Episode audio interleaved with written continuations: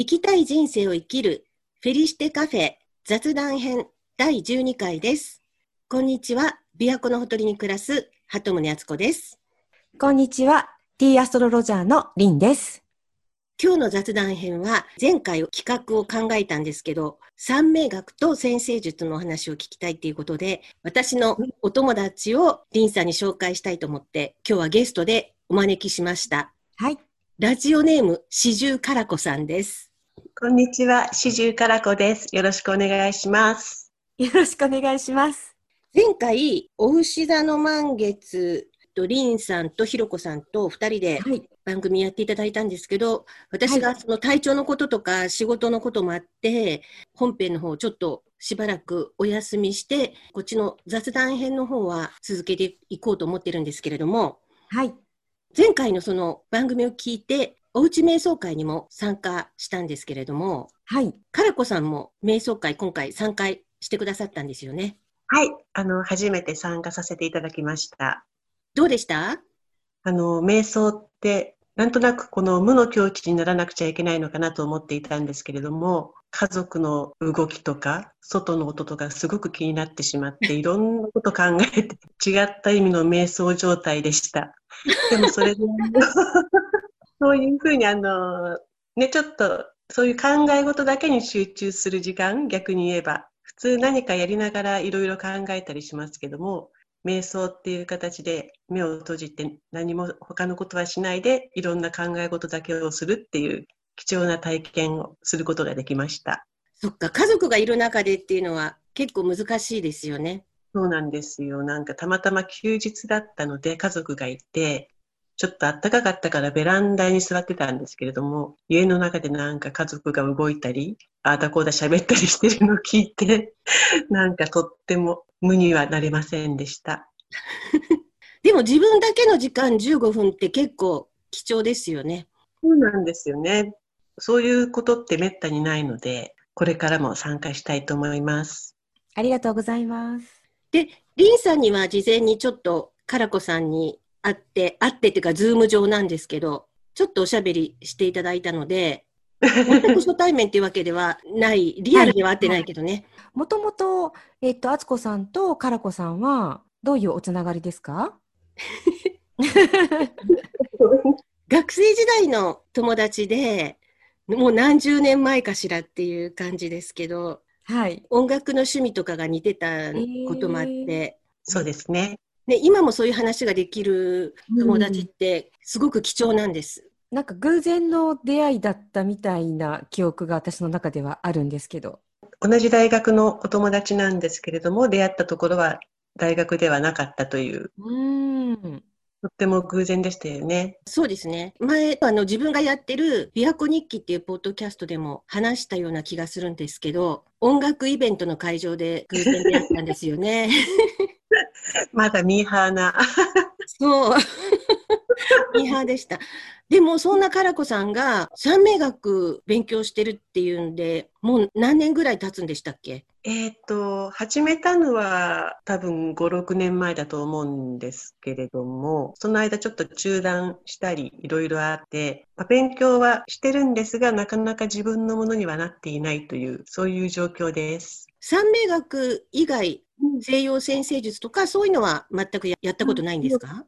全くやってないので、いつもフェリシテカフェを聞いてはいるんですけれども、はぁ、あ、はぁはぁはぁっていうだけで なぜそういうことになるのかとか、例えばお牛座の満月って言われてもああそうなんだって思うだけでそれ以上のことが何も分かっていません。すごく興味はあるんですけれどもね。三名学と占星術、仕組みは結構違うんですかね？基本原理は同じなのかなと思ってたけど、でもなんか聞いてると仕組みがだいぶ違うような気がして。なんか三名学は例えばその日のお月様の位置とか星座の位置とかそういうのは全然関係なくて、とにかく自分の生年月日を十干十二支っていうのに置き換えてそこで名式を出してそこから自分のこととかを占っていくっていう形になるので、大まかに、まあ、その年に巡ってるこの機運的なものとか、あとまあその月その日ってどういう日かっていうのは一応あるんですけれども、そんなに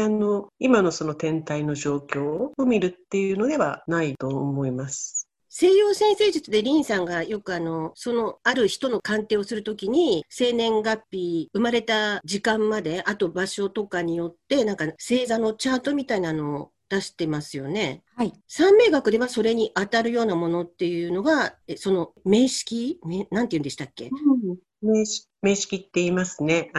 それはもう単純に生年月日、生まれた年と月と日だけで出して、でそこからいろんなこの占技っていうんですか、占いの技とか占技でいろいろ占っていくっていう感じになるんですけれども、なんか人体の形したのになんか星の名前を書いていくっていうのを、あれもそうです。あっちは陽線といって、今私が言った生年月日を十干十二支に置き換えるっていうのは陰線って呼ばれているもので、そちらがもうその人の核となるもの で、それを元にしてその人体図っていうんですか、10代主星と12代十星っていうのがあるんですけれども、それに置き換えて人体図みたいなの出す方を陽線って言って、まあ、その両方で占っていきますね。陰と陽、うん、そうそう、陰と陽。面白い。うん、でも一応星って名前がつくんですよね、そうですよね。そう、星ってつくんだけど、でも空の星座じゃないのね、それは。うん、空の星座ではないと思う。その方の、質というか性質というか、傾向というか、そういうのはどちらで見るんですか？それもね、そっちの例えば10代主星だけで占う人とか、陰性だけで占う人とか、まあ、その流派によってもいろいろ違うらしいんだけど、どっちも複雑そうなんですけど、やっぱり話聞いて勉強するだけだとすんなり入ってこないから、誰かのことを鑑定しながらやってると頭に入るのかしら。そう、よくそういうお教室では、まあ、旬な人を取り上げて、この人はこういう星で今こういう状況だからこうなりましたねとか、そういうのはよくありますよ。例えば、トランプさんは今年天中殺なのでとか、あ、そうなんだ、あの人はねうし天中殺なので今年と来年が天中殺なんですけれども、例えば大統領に今回慣れたとしても、まあ、あんまりうまくはいかないだろうとかね、そういう感じの占い方、見方はよくしますね。どうなるか分かりませんけど、まだ。三名学ってよく天中殺っていうのはよく聞きますもんね。そうそうそう、天中殺は、天が味方をしてくれない2年間って、12年のうちの2年間は誰にでも巡ってきて、まあ、必ず災いが起こるっていうことじゃないんだけど、天が味方をしてくれないので注意して、あまりいろんなことを積極的に自ら進んでやらないようにしましょうねっていう、そういう期間。私も天中殺は結構気をつけてるつもりなんですけど、その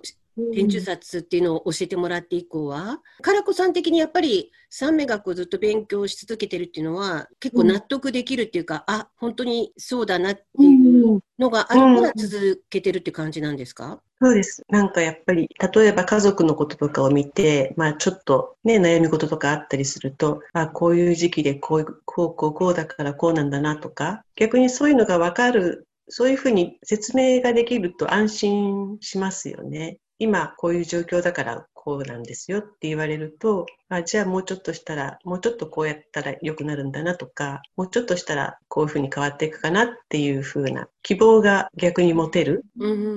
まあ、便利に使えるっていうか、そういう面もあると思います。専用占星術は天中殺みたいな、そういう長い期間天が味方してくれない時期っていうのはないんですかね、凛さん。なんかその、天が味方してくれないっていう感じではないんですけど、やっぱりその方の、まあ、出生図に土星とかが関係してくると、ちょっとこう行動とかが制限されるので、まあ、いつもよりは、まあ、トラブルっていうわけじゃないけど、なんとなくうまくいかないかなっていう感じがしてて、星を見たら、あ、土星とか、まあ、火星とか、そういう星が関係していたってことはあります。前に聞いたボイドタイムっていうのはもっと短い周期で、全ての、それ全ての人にとってのうまくいかない時間みたいな。なんかやっぱり空白の何時間かみたいな感じに捉えているので、まあ、その時間はできたら、まあ、新しいことをしないとか、そのボイドタイムも入る星座によっていろんな意味合いがあるんですけど、だからその時その時でちょっと気をつけた方が、どちらかというと気をつけたらいいことが分かる感じ。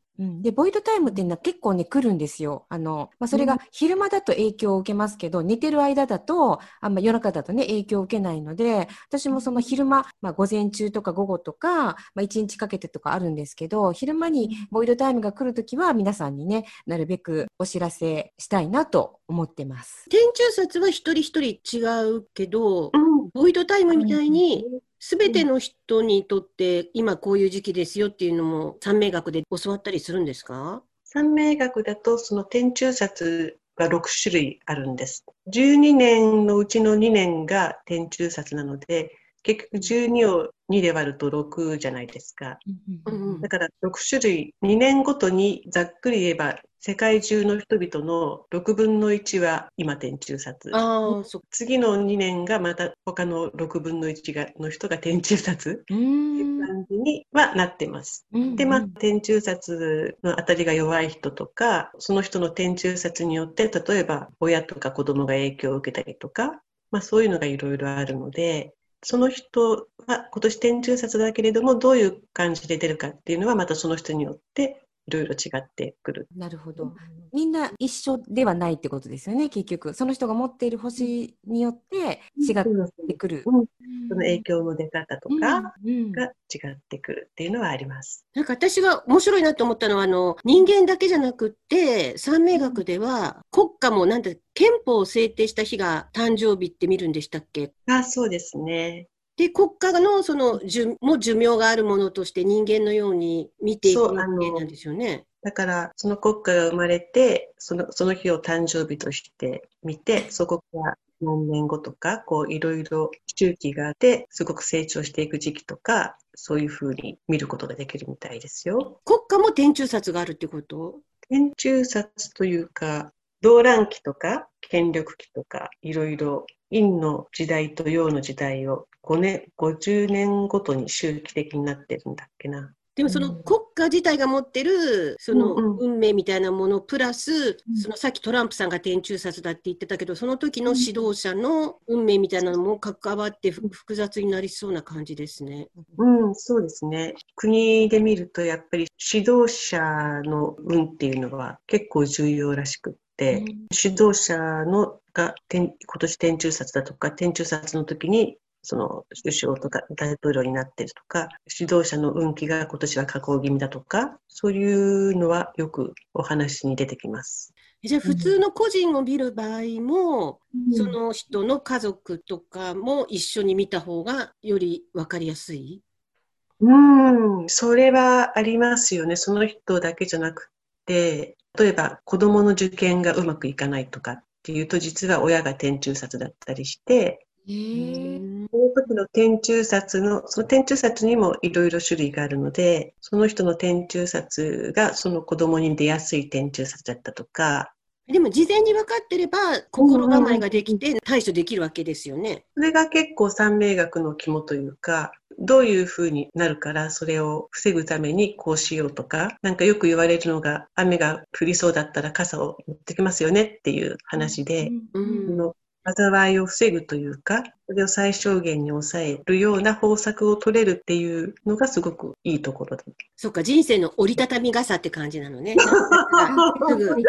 うまい。出た。うまい。でもじゃあ、からこさんは三名学を習ったことでよかったって実感してる何か具体的なこととかあります？やっぱり娘がいるんですけれども、娘が結構天中殺の当たりが強いタイプで、まあすごくこう沈んじゃったりとか、いろいろうまくいかなかったりとか、でもそういう時にも天中殺だからしょうがないよねって、で娘もそれを割と受け入れていたので、じゃあもうここはしょうがないから天中殺開けるまで頑張るとかで、その前向きに希望が持てる方に転換できたっていうか、そういうのがあったので、ですごく良かったなって思いますよね。ああ、そっか、実体験の裏付けがあったんですね、本当ね。リンさんもこうやって占星術が好きでずっと勉強して仕事としてもやってらっしゃるけど、はい、それはやっぱり自分でこれやっててよかったって思うことがいろいろあったからですか？そうなんです。今ねカラコさんのお話をお聞きしてて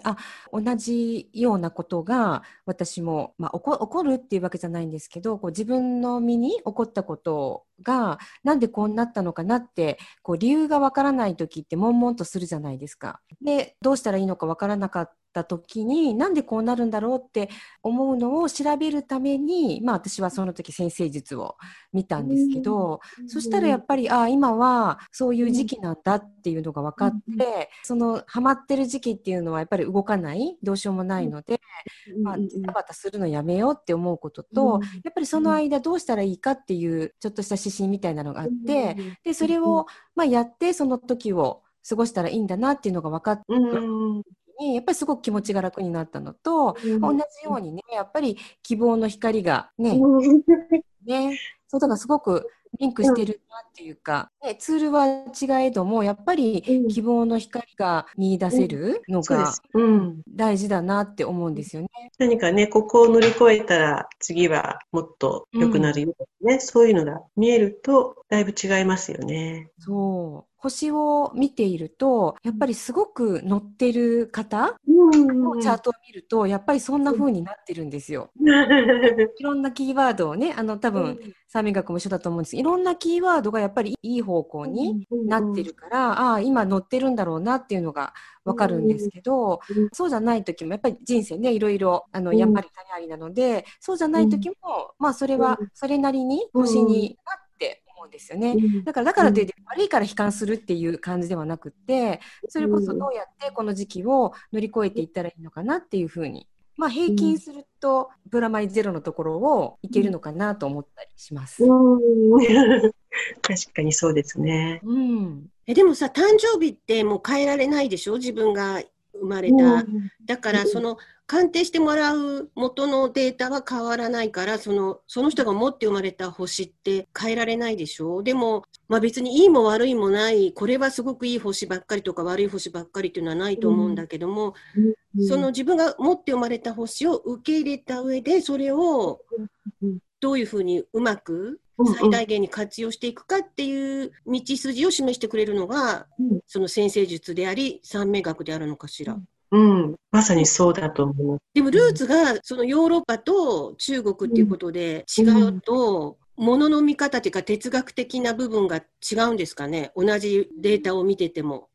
でその辺はどうなんでしょうね。私もすごく興味がありますね、そこ。三名学は中国が元なんですよね。そうですね、もともとは中国で自然にいろんな移り変わり、法則性がありますから、人間もその自然の中の一部と考えると人間にもそういう法則が当てはまるんじゃないかっていうところから生まれてるので。西洋占星術の前、凛さんちょっと話してくれたことあったかもしれないんですけど、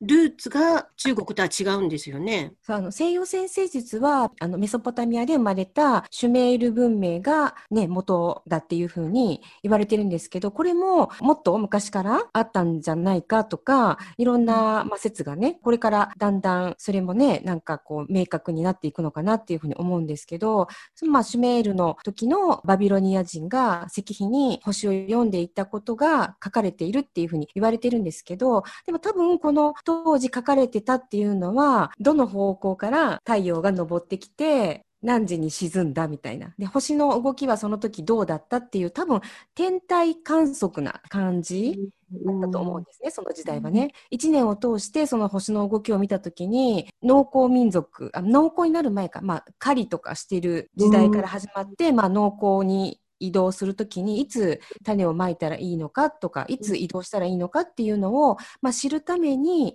星の観測を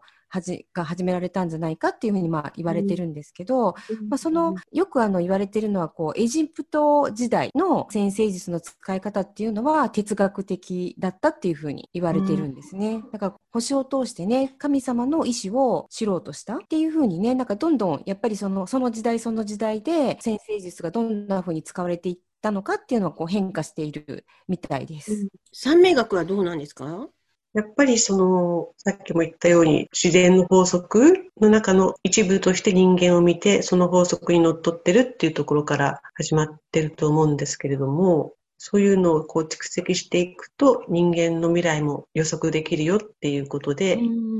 アジアっぽい要素ってあります？どうでしょうね。アジアっぽいかどうか分かりませんけど、その自然界のそのものは5つの木火土金水って木と人、土と金、石と水、5つの物質からできてるっていうのがあって、その全てのものをその5つに分類するんですよね、木火土金水で。その中にも陰と陽があるので、10種類にはなるんですけども、さっき言ってたその誕生日を十干十二支で表すっていうのも、その十干十二支っていうのもその5つの質に分けられることができて、その人の持ってる質とかをそういう、土が多い人とか水が多い人とか、そういうふうな感じで分類して見ていくっていうのもあって、陰陽五行とかそういうのはちょっと東洋っぽい感じが、そっか、陰と陽にっていうのはね、面白いですよね。でも西洋占星術もそういう自然のもので性質を分類してましたよね。地、風、水ですね、風独特の捉え方、その文化だったり文明なのかな、それでもともとの起源ってどこから来たんでしょうね、このね、考え方とか捉え方って古代宇宙人説ですかそう、それを私はさんに聞きたくってね、もともとなんかやっぱりその考え方とかなんかやり方っていうのは急に降って湧いたものなのかなとか、誰かに教えてもらったのだとしたら、誰みたいなところに行きませんだってでもその誰が教えてくれたかわからないけど、そんなすっごい昔から始まったことが、今もこんな21世紀になっても三名学にしても西洋占星術にしても勉強したり、これを指針にしてる人がいっぱいいるって、ずっと続いてるって、なんかどんな宗教よりも長くないですか、確かに。やっぱそれが続いてるっていうのは、ある意味統計学なんでしょうけど、三名学とかもでも、それを利用価値があるからみんな今も使ってるってことをね、利用価値を実感してるから使ってるってことですよね。昔はだから中国とかではその軍略とかに使われたりしたので、トップ、例えば将軍とかはその誕生日を伏せてた、内緒にしてた、相手に誕生日が分かってしまうとその弱点が分かってしまうので、なるほど、誕生日は秘密だったとかね、国家機密ですね、そうだから誕生日を知られてしまうと弱点とかその、悪い時に責められないとか、そういう風になっちゃうじゃないですか。なんかそういう風にも使われたって、今もきっとそういう政治家の方とか、世界の中枢にいる人たちの方が実はこういうしてるんじゃないかなって思いますよね。表立っては言わないだろうけど、秘密結社じゃないけどじゃあ、私はなんかじゃあ凛さんとからこさんと三名学と西洋占星術のアドバイスをもらえるから、すごく心強くなってきましたねこれからの人生奥が深そうだから、どちらの世界もここまで勉強したから終わりっていうものじゃないでしょう。今後の展望はお二人どうですか、この三名学とか占星術に関して。とにかく勉強することはいくらでもあるみたいなんですけれども、どこまで深く追いかけられるかはちょっと今のところわからないけれども、やっぱり自分の本質とか気がつかなかった自分を知ることができて、でそれをこう要点させるってよく言うんですけど、いい方向に伸ばしていくことによって、その自分の次元もどんどん上がっていくっていう、そういう考え方があるようなので、自分をより深く知って自分がよりよく生きていけるような指針にしたいなと思ってます。そっか、知らなきゃよくなれないもんね、自分のねいいところ悪いところを知った上で、それを人生に生かしていくっていうところかな。凛さんはそうなんかまさに生きたい人生を生きるための指針になるというか、同じだなと私も思います。やっぱり自分のことを知ることがスタート、自分の本質とか考え方とかどういう傾向があるかっていうのが分かってった上で、じゃあどう生きたいかっていうところを進んでいくために、星通りに生きるってわけじゃなくて、その情報として自分が知った上でどう選択していくかっていうことだと思うんですよね。でそれを、いろんな角度、私もまだまだね知らないことというか、勉強したいなと思っていることはたくさんあるので、何かヒントが見つかったらなっていうので、ずっとね勉強は続けていきたいなと思ってます。今後もちょっとお二人交流してもらってはい、ぜひ、とっても面白そう、楽しそうなので、やっぱ楽しいから続けられるんでしょ、二人ともね。はい、そうです。私も凛さんからレッスン受けてますけど、もうちょっと頑張ります。はい、星のね話の延長線上は宇宙なので。はい。宇宙の話も聞かせてくださいね、今度。